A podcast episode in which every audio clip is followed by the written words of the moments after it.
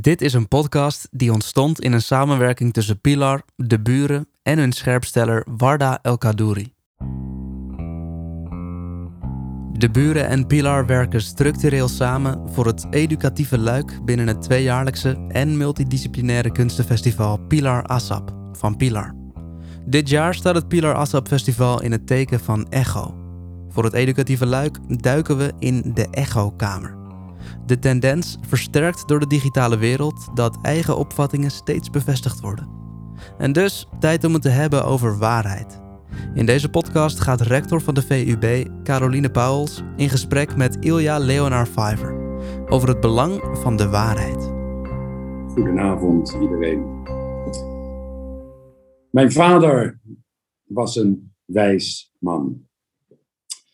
Toen ik zo rond mijn zeventiende bijziend werd en een bril nodig begon te krijgen, en toen ik hem op een zekere avond op de hoogte stelde van deze behoefte, vroeg hij: Waarom?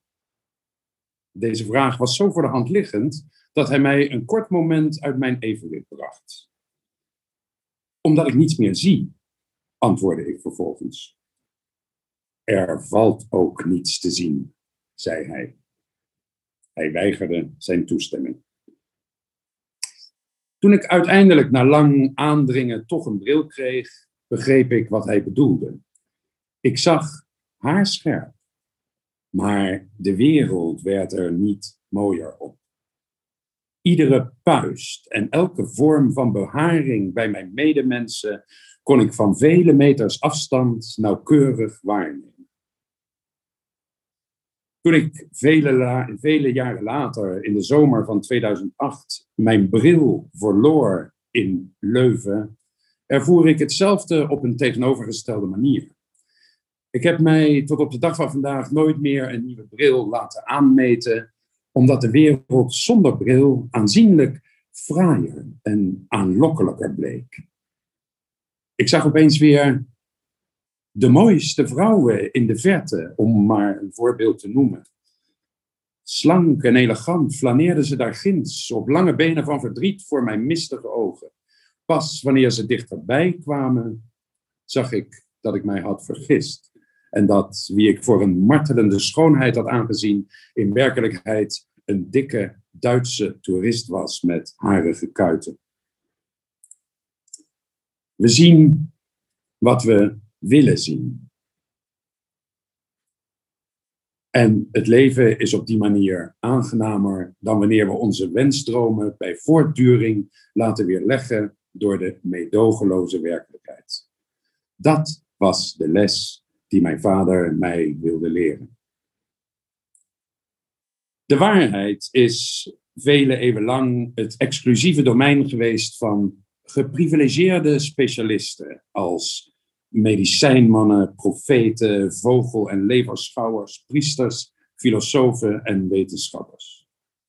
Het gewone volk ploeterde in de modder van de weerbarstige werkelijkheid en wat dat allemaal te beduiden had en waarom dat allemaal zo was, werd bestudeerd en uiteengezet door lieden die ervoor hadden doorgeleerd om zich deze vragen te mogen stellen. Slechts enkelen hadden toegang tot kennis en slechts weinigen hadden het voorrecht en de middelen om hun bevindingen te kunnen publiceren. De waarheid was in goede handen, want de specialisten respecteerden de regels die ze zelf met betrekking tot hun specialisme hadden opgesteld.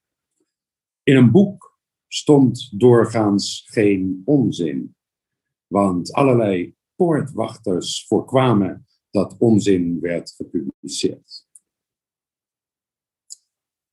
Maar toen gebeurde het op een kwade dag dat internet werd uitgevonden. En dat veranderde alles. Revoluties in de communicatietechnologie veranderen niet alleen de wijze van communiceren, maar ook de manier van denken. Vaak zijn het sociale revoluties die een radicale omslag markeren in onze verhoudingen tot de wereld, de werkelijkheid en de waarheid. In de menselijke geschiedenis hebben er tot nu toe vier van dergelijke omwentelingen plaatsgevonden. De eerste was de uitvinding van het schrift, die niet alleen kennisoverdracht op afstand en in de tijd mogelijk maakte, maar ook registers en contracten.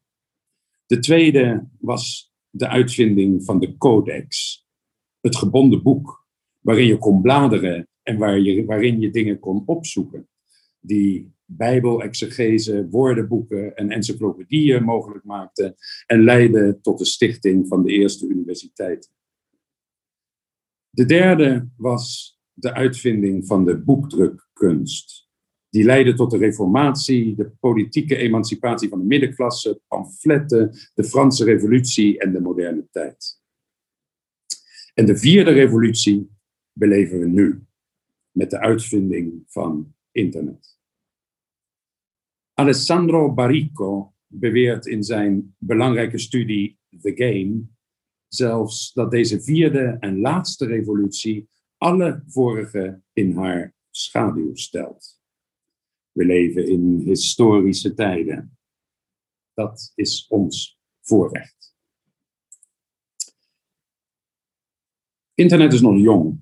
Zo piepjong dat een heel erg jong iemand zoals ik zich nog kan heugen dat er op de universiteit in het eerste jaar een cursus werd gegeven waarin je leerde hoe je de verschillende kaartenbakken van de universiteitsbibliotheek moest gebruiken. Toegang tot kennis was in die dagen nog een vak. En hoewel internet nog jong is, kunnen we nu al concluderen dat een van de gevolgen van deze inventie is dat iedereen nu in principe de illusie mag koesteren dat hij of zij met een muisklik toegang heeft tot alle kennis van de wereld. Tegelijkertijd heeft internet het voorrecht om te publiceren gedemocratiseerd. Waar je tot voor kort over kanalen en geduld moest beschikken om je bevindingen willekeurig weer wereldkundig te maken, kan iedere nitwit tegenwoordig met een muisklik een miljoenen publiek bereiken. Dit heeft gevolgen voor de waarheid. De waarheid is specialisten uit handen gerukt. Sterker nog, van specialisten moeten we tegenwoordig niets meer hebben. Barrico schrijft in The Game over het einde van het pact tussen het volk en de elite, dat altijd gebaseerd is geweest op het exclusieve voorrecht van de elite om zich toegang te verschaffen tot kennis en om te publiceren, en dat nu zijn geldigheid heeft verloren. Dit betekent dat ook de oude spelregels hun geldigheid hebben verloren. Het wordt niet meer nodig gevonden om de waarheid op waarheid te baseren. Nu de waarheid is gedemocratiseerd, is de waarheid slechts een mening geworden. De waarheid is onder een grote hoeveelheid waarheden begraven. En ieders waarheid is evenveel waard. En wat er nu gebeurt, is wat mijn wijze vader mij heeft geleerd. Iedereen ziet wat hij wil zien. Want de wereld is mooier zo. De algoritmen van commerciële monopolisten helpen je graag om alleen te zien wat je wilt zien. Arjen Lubach verzon de term de fabeltjesfuik. Voor het principe dat mensen door algoritmen worden gestuurd om informatie tot zich te nemen die hen bevestigt in hun wereldbeeld. Omdat ze sites voorgeschoteld krijgen die lijken op de sites die ze eerder hebben bezocht. Op de sociale media zitten we allemaal in onze bubbel. En hoe meer je interageert met gelijkgestemden en googelt naar de bekende weg, hoe gezelliger het wordt. Mooi wordt de wereld. Want je krijgt alleen nog de waarheden te zien die stroken met jouw waarheid. In de echokamers van internet heeft iedereen binnen de kortste keren gelijk. Dat is een probleem. Althans, dat vinden wij. Want wij zijn de rudimenten van de oude elite en wij heugen ons nog hoe waardevol de waarheid ooit was. Het is een probleem, omdat elke discussie zinloos is in de echokamers van het internet. Je kunt niet discussiëren als je het om te beginnen niet eens kunt worden over de feiten die aan de discussie ten grondslag liggen. Ook feiten zijn maar een mening geworden.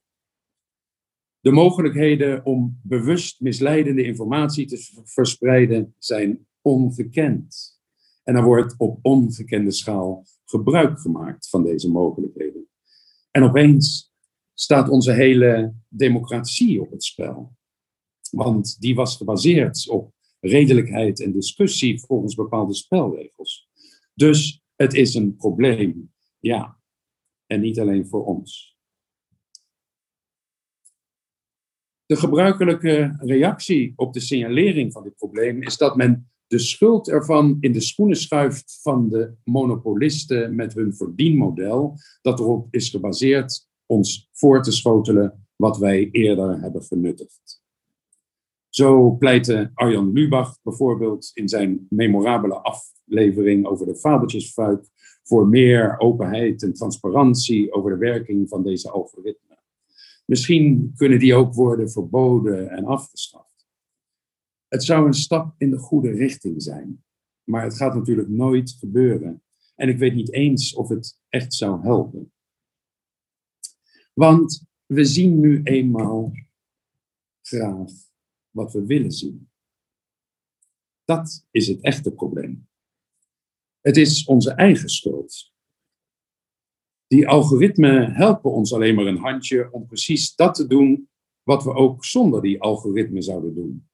Meer van hetzelfde zoeken om de wereld te zien zoals we haar graag willen zien.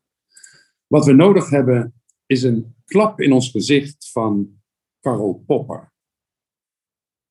Als we ons de gewoonte zouden aanleren om in onze zoektochten op internet doelbewust op zoek te gaan naar alle informatie die onze mening zou kunnen falsificeren, zouden we een stuk verder zijn.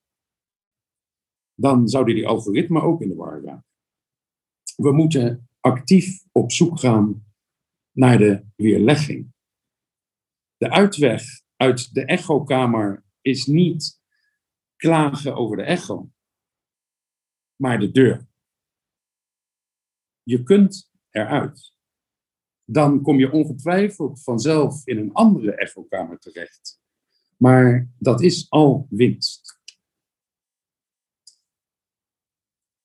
Obama sprak in een lezing voor studenten over de hedendaagse paradox van de kennis. We hebben nog nooit zoveel kennis tot onze beschikking gehad als nu, zei hij. Onder de duim op onze telefoon zitten rijkere en completere bibliotheken dan onze voorouders ooit hebben gekend, zei hij. Maar paradoxaal genoeg maakt al deze kennis ons niet bepaald kritisch ten opzichte van kennis. Daar zit precies het pijnpunt. We zijn ten opzichte van al die kennis als kinderen in een snoepwinkel en we eten ons misselijk aan onze lievelingsdrop. We moeten opgroeien. Dat is wat er van ons wordt gevergd. We moeten leren omgaan met het nieuwe medium van internet en met de ongekende mogelijkheden die het ons biedt om te luisteren en te spreken. Dank u wel. Dankjewel, uh, Ilia, voor jouw mooie bijdrage. Dank ook uiteraard voor het uh, gediversifieerde uiveren waarmee u altijd ons tot nadenken wil aanzetten. Want ik denk dat dat toch een beetje een missie is geworden die u misschien toch ook uh, heeft aangemeten. Um, dank u voor dus die inleidende bedenkingen en de overwegingen vertrekkend van uw eigen verhaal, een eigen anekdote of moet ik hier al vragen, is het een fictief voorbeeld? Alleszins, en, en gezien het begin van uw uh, keynote, ik ben blij dat u in tegenstelling tot mezelf nooit nog een bril hebt aangeschaft. Want om het even uh, scherp te stellen, de wereld is inderdaad zoveel mooier en zoveel leuker door en ik zet het hier scherp, onze kop in het zand te steken of naar fictie te reiken.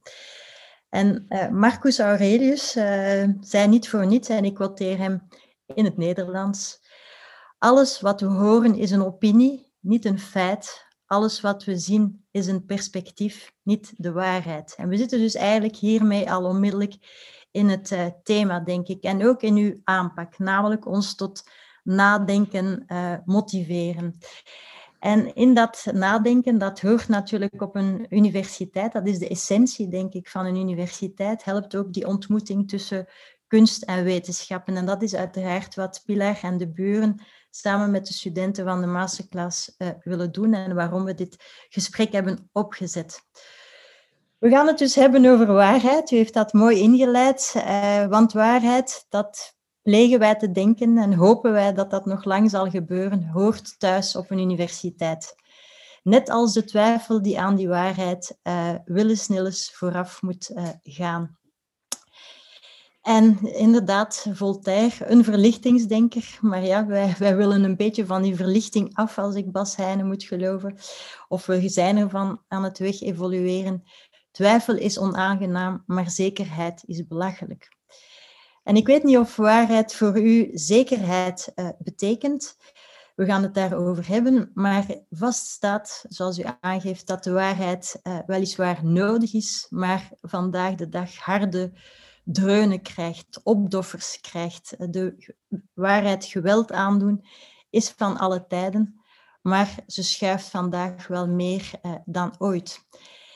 En in uw bedenkingen en ook in, in uh, de columns die u vandaag ook in de standaard uh, schrijft, uh, waar we opnieuw heel blij om zijn, is het misschien belangrijk dat we eerst verhelderen wat we, wat we bedoelen met waarheid. Want u spreekt soms over echte waarheid en echte authenticiteit. Alsof waarheid nu dat pleonasme verdient. Echte waarheid en echte authenticiteit. Er is dus ook valse waarheid en valse authenticiteit. Dus waarom dat onderscheid? Waarom legt u af en toe de nadruk op echte waarheid en echte authenticiteit? Is u zo ver al zoek? Dank u wel voor uw vraag en uh, dank u voor uw vriendelijke woorden. Uh, ik ben buitengewoon verheugd dat u uh, de moed heeft om een heel erg anachronistisch beeld van de universiteit te koesteren door te zeggen dat het een plek is waar uh, moet worden nagedacht en waar ruimte is voor de waarheid. Ik meen te weten dat dat in ieder geval aan Nederlandse universiteiten een achterhaald begrip is. Maar des te blijer ben ik dat ik met u in gesprek mag. natuurlijk is de waarheid een,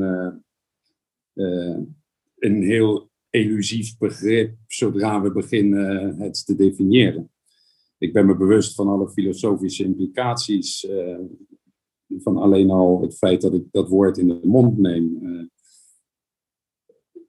het, is, het zijn verwarrende tijden en juist ook omdat er sprake is van zo ontzettend veel waarheden, wordt het des te moeilijker om waarheid te definiëren en voel ik af en toe de, onbedwingbare aandrang om het te hebben over echte waarheid ten opzichte van al die andere waarheden.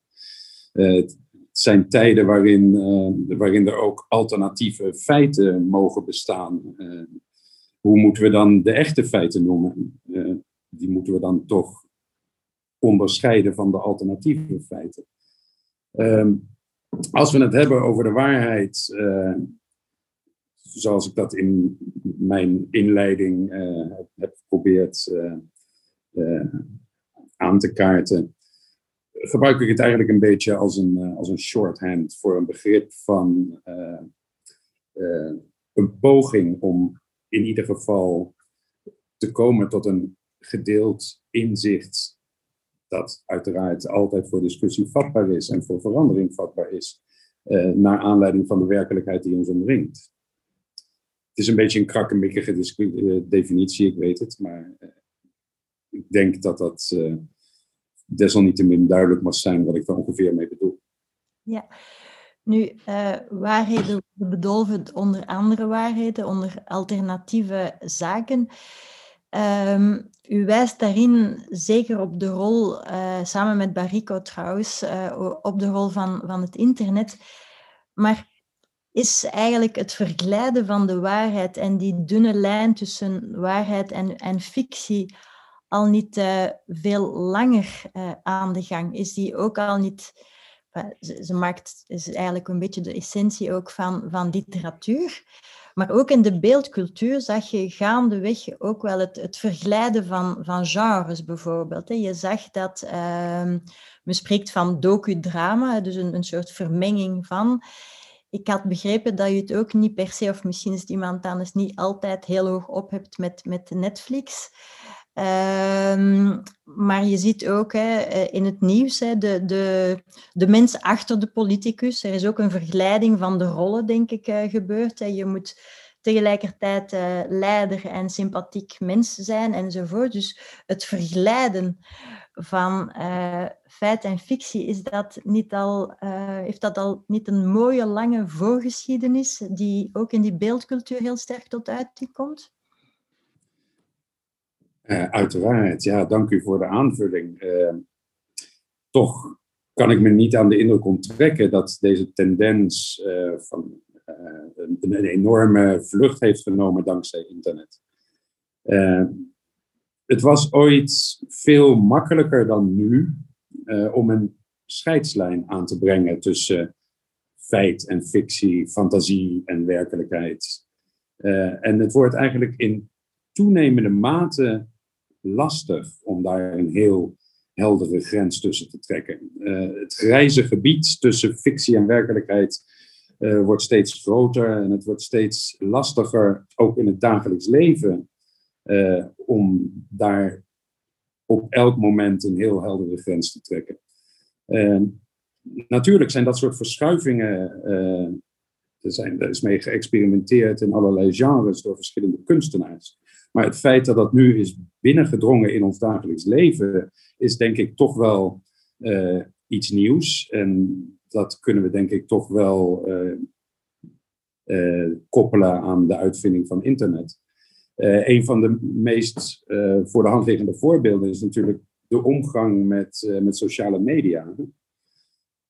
een van de voorbeelden uit vele. Ehm, Facebook lijkt te zijn vormgegeven om een soort van uh, instant dagboek te faciliteren. Hè. Dus Facebook stelt je ook van dat soort vragen. Wat ben je op dit moment aan het doen? Waar denk je nu aan? En zo. Dus het idee is dat je authentieke snapshots uit je eigen leven kunt delen met vrienden op Facebook. Wat er in werkelijkheid gebeurt op Facebook is natuurlijk iets heel erg anders. Uh, Facebook is een instrument voor beeldvorming, voor imagebuilding. Uh, mensen gebruiken Facebook om een bepaald beeld van zichzelf te creëren. En wat is dan nog authentiek? Uh, dat wordt steeds lastiger te, steeds lastiger te definiëren. Uh, je ziet het ook in, in authentiek, je ziet het ook in de politiek en in onze omgang met vrienden, denk ik. Is datgene wat we in toenemende mate waarderen in een politicus of in een vriend, is precies die eigenschap van authenticiteit. En ik ben ervan overtuigd dat dat komt doordat die eigenschap zo ontzettend zeldzaam aan het worden is. Mhm. We snakken naar iets echts, juist omdat het zo ontzettend moeilijk is om iets echts te vinden. We zitten de hele tijd in een soort van grijs grensgebied tussen feit en fictie. Ik vind dat niet per definitie iets slechts, overigens. Ik vind dat grenzeloos fascinerend. Uh, het is ook een van de redenen waarom dat een terugkerend thema is in, uh, in heel veel van mijn werk. Uh, ik ben nog lang niet klaar om dat te onderzoeken. maar natuurlijk heeft gelijk, het begon ook eerder al eh, misschien een, een, een groot voorbeeld is de, de reality-televisie, de Big Brother. Mhm. Waar dat ook de illusie werd gegeven dat we door middel van verborgen camera's in een huis getuigen waren van de dagelijkse beslommering van echte mensen. Maar waar vervolgens bleek dat dat allemaal totaal gemanipuleerd was. En niet alleen door opdrachten die ze gaven aan die mensen, maar ook door montage. er werden verhaallijnen aangebracht door de montage, dat soort dingen. Dus daar begon eigenlijk al die, die scheidslijn tussen uh, feit en fictie te vervagen. Nog afgezien van stilistische experimenten die kunstenaars in alle tijden hebben gedaan. Ik, ik voel het ook omdat ik denk, uh, op een bepaald ogenblik gaan we komen tot die schuldvraag. wij, zijn zelf voor een stukje schuldig. Uh, ik, ik, deel dat absoluut. Maar um, alvorens ik het naar echt die rol van het internet nog wat verder wil gaan, denk ik dat we natuurlijk ook in een heel sterke instantmaatschappij uh, leven. Uiteraard heel veel prikkels, onder meer uh, vanwege het internet, vanwege social media. Maar um, als ik nog eventjes bij die beeldcultuur blijf, dan viel het mij op um, dat in de serie The Crown, hè, waar vele mensen naar gekeken hebben, en dat men toch pas bij het laatste seizoen een soort van disclaimer moest zeggen van uh, dit is fictie, dit, zijn, dit is niet hoe het echt gebeurd is. En al hetgeen, dus blijkbaar alle seizoenen daarvoor, was dat niet aan de orde, terwijl het evenzeer gefictionaliseerd was, maar de disclaimer moest er niet komen van uh, Netflix. En als we dan toch al een beetje kijken naar... Uh, de schuldvraag. Dus al, het is heel raar voor mij om te stellen, omdat wij een vrije universiteit Brussel zijn en wij niet altijd heel hard geloven in de ultieme schuld uh, en ook niet in de boete, maar we komen daar nog toe. Uh, maar toch uh, is het ook niet zo dat we misschien een heel in die maatschappij van instant prikkels een heel sterk historisch bewustzijn aan het verliezen zijn. En inderdaad, ik huldigen nogal anachronistische visie op een universiteit, die toch toekomstgericht moet zijn. Maar kan je zonder een historisch bewustzijn um, de huidige realiteit nog aan, waar die, feit, die feiten en die fictie zo uh, ja, verstrengeld raken? U stelt die terechte vraag aan de totaal verkeerde persoon, uiteraard. ik ben uh, klassicus van beroep en ik heb eh, Grand Hotel Europa geschreven. En ik zal de eerste zijn om, uh, om het belang van een, uh, van een historisch bewustzijn te onderstrepen. Maar ik denk dat u groot gelijk heeft als u opmerkt dat, dat ik daar steeds, een steeds zeldzamere vogel in begin te worden. het historisch bewustzijn wordt niet als iets buitengewoon waardevols eh, beschouwd. Dat gezegd zijnde is het wel interessant om te zien hoe, uh, hoe er een soort van tegenbeweging tegelijkertijd gaande is. Uh, in die zin dat identiteit steeds belangrijker wordt in discussies, ook vooral in politieke discussies. Identiteitspolitiek neemt de overhand en juist die identiteiten vinden vaak hun rechtvaardiging, ook misschien wel vaak een gammele rechtvaardiging, in een historisch besef of in een historische constructie. Dus van die kant wordt het historisch besef wel weer heel erg belangrijk gevonden. Mhm.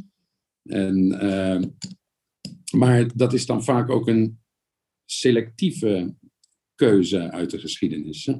Mm En. Uh, Excuus. Ja. Mhm tegelijkertijd is, is, is, internet natuurlijk een, uh, een heel erg uh, instant medium dat uh, zich afspeelt in het eeuwigdurende nu. het zou op zich een, een, prachtig medium kunnen zijn voor, voor boeddhisten of stoïci, misschien zelfs ook voor Marcus Aurelius. in die zin dat het eigenlijk totaal bevrijd is van zorgen om het verleden en zorgen om de toekomst. Dit is een soort van instant hedonisme wat internet biedt. En historisch besef heeft weinig plek op internet. Dat klopt. Mhm. Nu, als we dan naar het, naar het internet gaan, inderdaad, een heel mooie term van, van Lubach, de fabeltjes uh, fuik. Geraken we daar ooit nog uit, denkt u? Ik denk dat we daar, zoals ik dat probeerde te zeggen in mijn inleidende beschouwing, eh, ik denk dat we daar alleen uitraken als we daar zelf ons best voor doen. En we gaan daar niet uitraken uh, door erop te hopen dat er iets verandert, want dat gaat denk ik niet gebeuren. En uh, die algoritmen zijn een verdienmodel. Er is geen enkele reden om die algoritmen aan te passen. En tegelijkertijd voorzien ze ook in een behoefte. Uh, ik weet niet of u heel vaak uh, schoenen koopt op Privalia of uh, showroom privé. Uh, als u dat doet, vindt u het ook prettig dat de algoritmen uw smaak hebben geleerd. Je wilt graag voorgeschoteld krijgen wat je wilt zien. En de algoritmen van Google van YouTube die je helpen om informatie te vinden over het virus, over 9-11, uh, over uh, klimaatverandering, werken precies op diezelfde manier. Arjen Lubach uh, heeft in die uitzending over de fabeltjesfuik een, een, experiment gedaan. Of hij vertelde, vertelde erover dat hij met een totaal leeg profiel, zeg maar nieuwe gebruiker zonder enige historie op internet, inlogde op YouTube om te zoeken naar informatie over het virus, het coronavirus. Dan krijg je een aantal video's. Uh, bij, in eerste instantie was ongeveer de helft daarvan uh, wat wij zouden noemen reguliere media en de andere helft complottheorie. Toen hij een van die filmpjes van de complottheorie aanklikte, was vervolgens binnen één stap van alle gesuggereerde video's waren allemaal nog meer complotvideo's. Dus binnen één stap zit je al eigenlijk in je fabeltjesfuik. Uh, daar ga je natuurlijk nooit uitkomen als je daar niet zelf bewust van bent. Ik denk dat daar voor ons, voor ons gebruikers, een voorname taak ligt. We moeten ons ontworstelen aan die fabeltjesfuik, want niemand zal dat voor ons doen. En ik denk ook dat daar een hele voorname taak ligt voor, uh, voor het onderwijs en uh, ook voor het wetenschappelijk onderwijs. -hmm.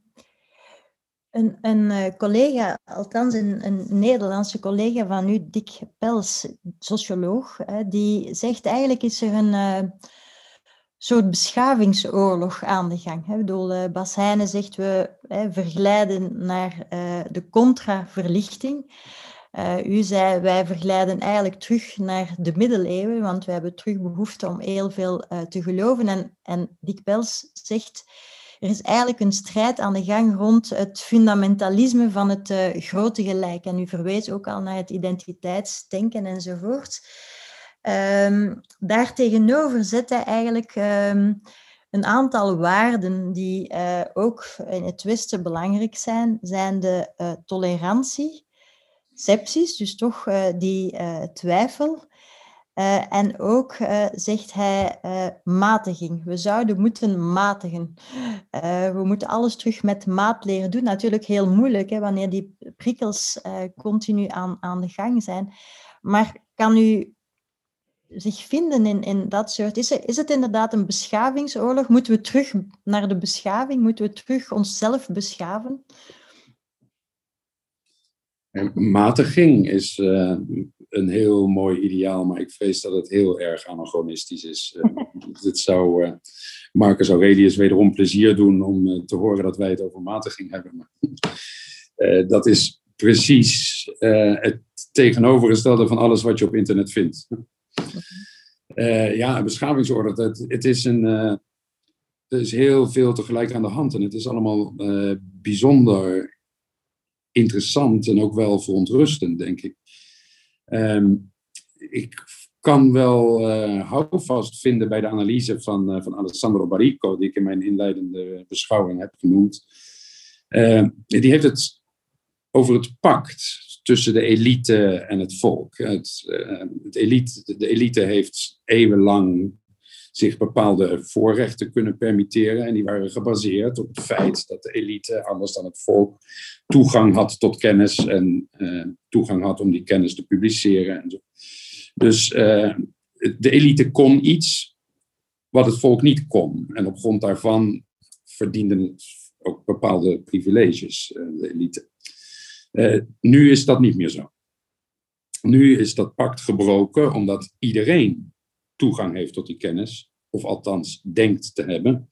En omdat iedereen de mogelijkheid heeft om zijn bevindingen, zijn of haar bevindingen wereldkundig te maken. Dus opeens is er geen fundering meer voor de privileges van de elite. En uh, dat zien we nu. We zien nu dat, uh, dat er aan alle kanten uh, de aanval is geopend op de elite. Het is echt een van de ergste dingen die je op dit moment kunt zijn. Elite. Dus bijna nog erger dan, dan pedofiel zijn. Het is,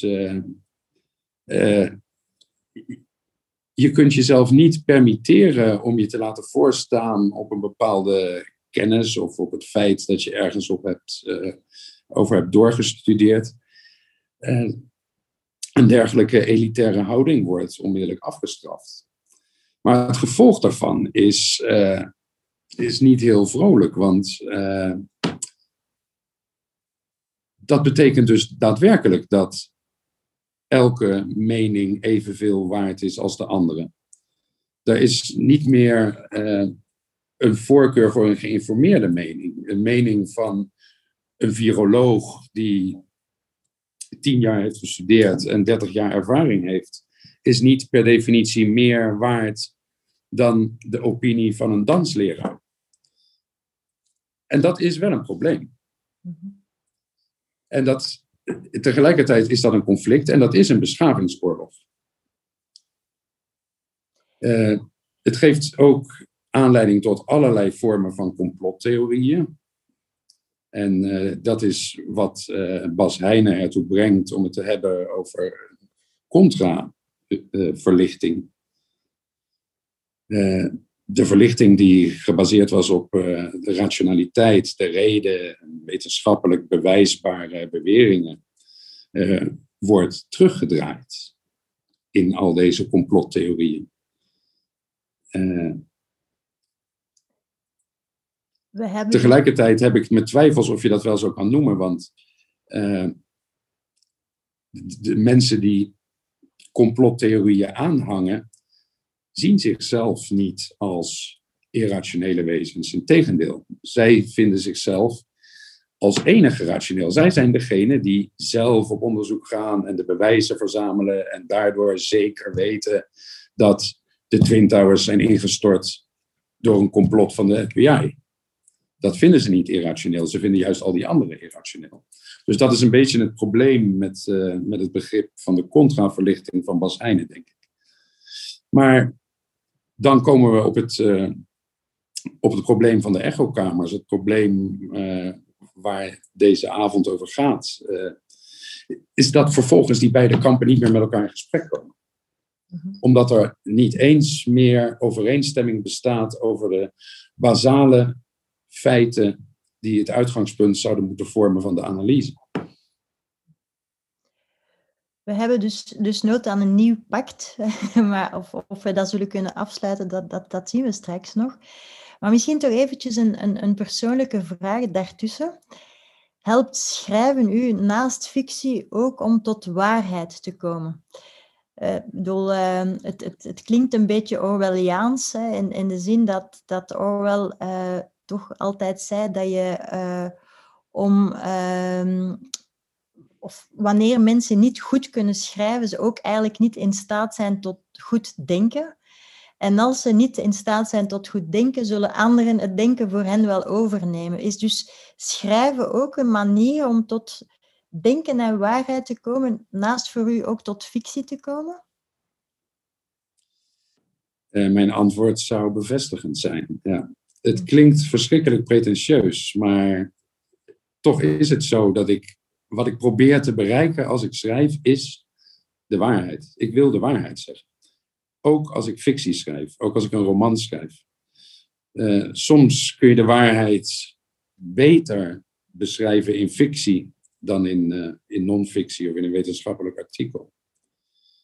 Uh, ook omdat je in fictie beter recht kunt doen aan de complexiteit en de ambiguïteit van de waarheid. Ik kan in fictie de waarheid van alle kanten laten zien. Ik kan de waarheid weer zo ingewikkeld maken als ze eigenlijk is. In plaats van te vereenvoudigen en te reduceren tot een hapklaar motto. Mhm. Of een slogan of een soundbite. Maar ja, ook als ik gedichten schrijf, ook als ik romans schrijf, ben ik eigenlijk op zoek naar de waarheid. Ook al is dat dan misschien niet de grote filosofische waarheid over de schepping en de jongste dag en wat ons te wachten staat na onze dood. Misschien is het ook een kleine persoonlijke waarheid, maar ja, de waarheid wel. Mhm. En die waarheid die verdient best een beetje serieus eigenlijk. Hè? Je moet je taak ernstig nemen, veronderstel ik. Hè? Dat, dat u dat uh, ja, doet niet alleen door opzoekingswerk te doen, maar ook door echt nauwkeurig te schrijven, te benoemen, te zoeken naar het juiste woord op de juiste plaats ik, ik wil daar uh, nog eventjes op doorgaan, omdat we tot dat pact zullen moeten kunnen komen. uh, dat we in een anachronistische universiteit die de VUB dan uh, wil zijn, alhoewel ik continu zeg dat wij een 21e eeuwse universiteit moeten kunnen worden. dus ik ben hier helemaal tegen mijn eigen beleidsplannen aan het ingaan. Maar... Um, de schuldvraag. Hè. Wij, wij, zullen het moeten doen. Wij zullen het uh, moeten doen. Uh, u heeft zelf gezegd ook, uh, de rol van, van onderwijs zal daarin belangrijk zijn, van, van onderzoek. misschien nog eerst als, als parenthese, ehm, omdat ik toch een beetje van die schuldvraag weg wil. Ik voel mij daar een beetje ongemakkelijk bij. Ehm, neurowetenschappers die ehm, ja, wijzen er ook op dat ons brein zelf ons uh, bij de, de luren neemt. Bedoel, uh, je, je wordt eigenlijk ook door je eigen brein misleid. Bedoel, uh, je, het brein vult ontbrekende informatie aan en, en put uit de zaken die het al kent. En complotdenken is inderdaad makkelijk, omdat voor heel complexe zaken, en die 21ste eeuw wordt inderdaad, zoals u zelf al zei, enorm complex. Uh, zoek naar heel eenvoudige uh, antwoorden. Hè. En daarom, uh, ja, dat het, het, ehm, het antwoord van één iemand, of de schuldige, de zondebok, dat dat heel makkelijker is, heel makkelijk is voor de complotdenker. Dus ook ons, ons brein neemt ons bij de luren. Dus ik neem, uh, ik denk dat we dus ook uh, veel meer in die neurowetenschappen moeten gaan kijken om te weten hoe ons brein werkt en niet alleen hoe het internet op orde uh, kunnen krijgen. Maar het is natuurlijk belangrijk om te weten hoe we, hoe we verder gaan. Eh, en, en dan zou ik inderdaad willen gaan naar een pact. Uh, trouwens, misschien ook als parenthese, uh, deze universiteit heeft naast Pilar ook een Poincaré Academy of Critical Thinking opgericht met net die bedoeling om een pact te sluiten met onze studenten. we hopen dat ze op het einde echt wel heel uh, kritisch, uh, niet alleen naar de anderen kijken, maar Poincaré wil voor ons ook echt zeggen dat er kritisch gekeken wordt naar je eigen denken en het, en het rugzakje dat je met je mee hebt. Maar hoe gaan we verder? Uh, lieve Ilia, zou ik zeggen, hoe gaan we nu verder met het hele verhaal? De algoritmes, we moeten Popperiaans te werk teruggaan. Ik denk dat dat een hele mooie is. Um, we moeten misschien terug naar historische kritiek. En, en dat is belangrijk denk ik voor onze masterclass, we moeten het debat leren beter te organiseren en daarvoor hebben we afspraken nodig. Ik laat het aan u om uh, ons te leiden naar het licht. Dat is een uh, grote verantwoordelijkheid die u mij geeft. Wat doen um, horen? ja, dank u ook voor de aanvulling uh, vanuit uh, neurologische hoek. Uh, het is natuurlijk ook waar dat complottheorieën zijn buitengewoon lekker. Het zorgt ervoor dat je je goed voelt, omdat jij snapt hoe die ingewikkelde wereld in elkaar zit. Het geeft je een soort houvast en het geeft je ook het gevoel bijzonder te zijn. Want je behoort tot een kleine groep ingewijden, die snappen hoe het zit. dat is een buitengewoon aangename sensatie. Het is uh, wat dat betreft te vergelijken met, uh, met de sensatie die, uh, die een religie biedt. Dat je door in bepaalde dingen te geloven, jezelf tot de uitverkorene mag rekenen. Dus ik denk niet dat we complottheorieën ooit kunnen uitbannen, omdat er gewoon te veel aangename gevolgen aan, uh, aan verbonden zijn. Uh, ik denk dat. Uh, dit, wat ik nu ga zeggen is ook iets wat ik zeg om mijzelf te troosten en om mijzelf moed in te praten ik denk dat uh, we niet moeten vergeten hoe ontzettend recent al deze ontwikkelingen zijn. Hoe ontzettend jong internet is. Uh, ik kan me nog herinneren dat de allereerste keer dat ik persoonlijk kennis maakte met internet, dat was toen ik uh, aan mijn proefschrift werkte aan de Royal Holloway University of London. En dat was in 1995. Uh, toen werd internet uitgerold op de campus van de University of London.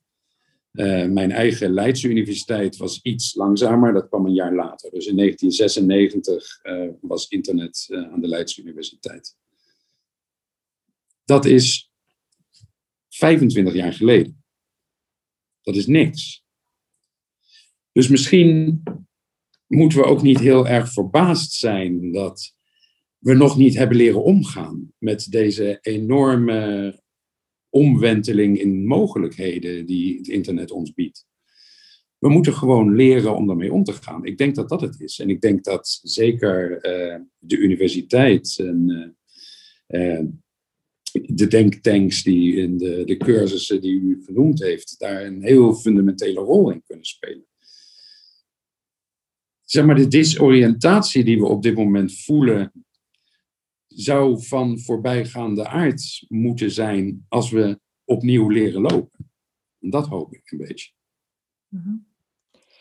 In uw boekje of het essay De ondraaglijke lichtheid over het nut en nadeel van uh, ironie, trouwens een echte aanrader denk ik voor alle masterstudenten en, en, en de anderen en eigenlijk voor iedereen denk ik in, in de wereld.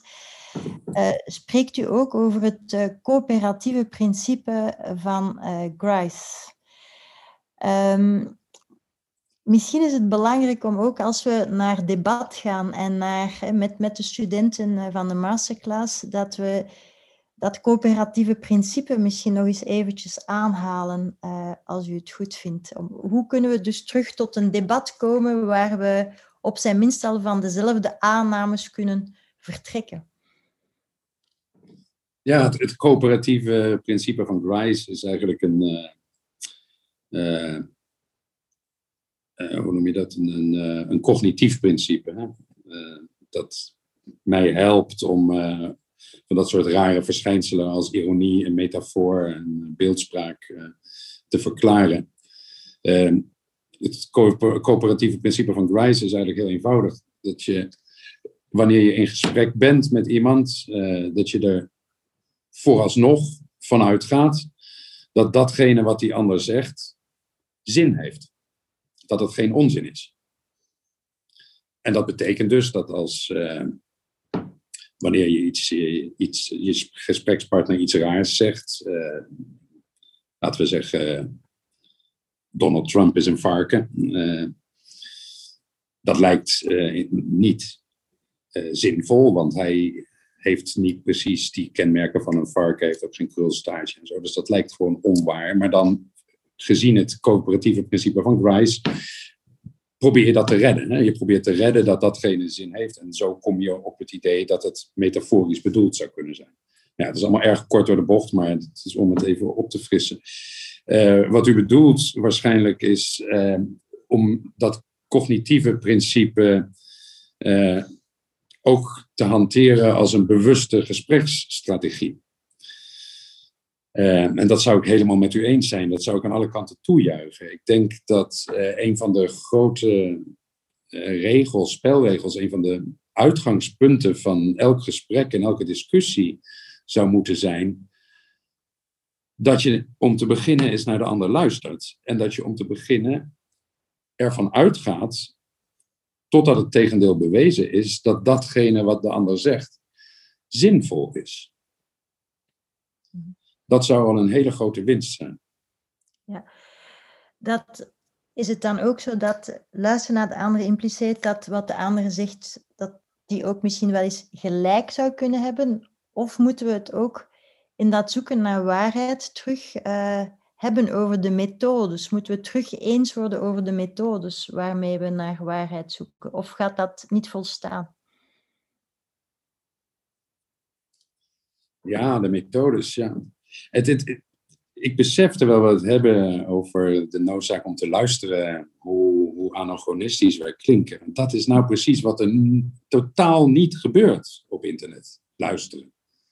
Internet is daar helemaal niet voor bedoeld, zeker de sociale media niet. Het is bedoeld om te zenden en te twitteren. En te, ja.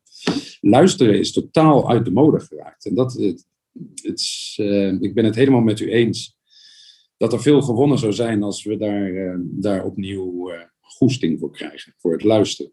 Mm -hmm. en methodes.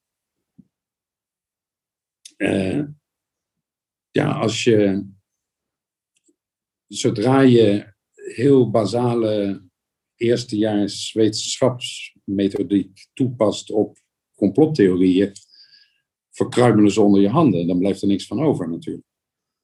Uh, dus dat zou wel heel erg helpen. Maar ik ben bang dat uh, uh, dat, dat niet, niet makkelijk geaccepteerd wordt door de mensen die die methodes het, het meeste nodig zouden hebben. Dat is ook zoiets. Hè? Dat, dat wordt dan juist ook het gebruik van die methodes wordt dan weer gezien als een vuil trucje van de elite waarmee ze proberen toch nog de discussie te winnen. Mhm. Zoals het eigenlijk het discussiëren zelf gezien wordt als een vuiligheidje van de elite, want dat winnen ze altijd, weet je wel. Mhm. Ja, En het is ook bijvoorbeeld een, een politicus, uh, een Nederlands politicus als uh, Geert Wilders, uh, van de eurosceptische, xenofobe partij, zullen we zeggen, gaat nooit in debat. Daar heeft hij helemaal niks mee te, niks mee te winnen. Dat is old school. Mhm. Dan zou je dus inderdaad standpunten moeten aanhoren van je tegenstander. En dan moet je dat proberen te weerleggen en weet ik veel. Dan, dat, dan heb je methodiek. Maar daar wil hij helemaal niks mee te maken hebben. Dat is op zich al elite. Dus ik help het u hopen, maar ik ben ook bang dat het een achterhoedegevecht is. Een achterhoedegevecht of uh, misschien terug een, een voorhoedegevecht, zou ik ook wel durven hopen. Uh, dat wij in een vorm van uh, ja, terugkeer naar uh, de wetenschappelijke methode, dat die natuurlijk belangrijk is. Maar inderdaad, het feit dat wetenschappers nu verweten worden ook tot het establishment uh, te behoren, dus ook bepaald ongeloofwaardig zijn geworden, is, is zeker een probleem van, van de universiteit en, en, en, en van deze tijd. Um, maar misschien kunnen we wel een narratief vinden waarin wetenschap terug de hoofdrol mag spelen. weliswaar niet vanuit een arrogante positie, maar wel vanuit een onderbouwde positie. Maar wat interessant daarbij is, eh, als ik daar mag aansluiten, is wat er het afgelopen jaar is gebeurd met het virus. Hè? Want toen opeens hadden we de wetenschap weer nodig. Toen opeens kreeg de wetenschap weer het gezag dat ze eigenlijk de laatste jaren kwijt was geraakt. Toen we het virus moesten bestrijden. Uh, tegelijkertijd zien we dan ook dat dat eigenlijk maar van korte duur was. Hè? Want inmiddels uh, zijn er ook over het virus allerlei complottheorieën in, uh, in omloop. Maar korte tijd in een noodsituatie werd weer smekend naar de wetenschap gekeken met de vraag om ons te redden. Dat is interessant. Dat is interessant, hoopgevend denk ik toch ook. Hè. En, en het is uh, denk ik aan, aan al diegenen die de universiteit nog lief hebben, uh, om uh, te bewijzen dat het een plek is van waaruit je de toekomst toch beter kan maken. Beste Ilia, het was een genoegen jou te mogen aanhoren. Ehm, om jou te zien, gewoon heel dicht, gewoon op het eigen bureau. Dat is heel fijn. En ik hoop dat wij het gesprek nog verder kunnen zetten. Ik wou jou heel oprecht danken namens Pilar, namens de buren, namens de studenten, waar we nog eventjes mee in dialoog gaan gaan. maar heel hartelijk dank. En blijf vooral schrijven en ons uh, wijzen op de waarheid, uh, op de manier die u eigen is, om ons er toch met onze neus bovenop te drukken. Dank u wel. Dank u wel. Dank voor het uh, buitengewoon prettige, leerzame gesprek. En ik hoop inderdaad dat we dat nog eens kunnen voortzetten. Dank u. Dank u. Dit was een podcast die ontstond in een samenwerking tussen de buren, Pilar en hun scherpsteller Warda El Kadouri.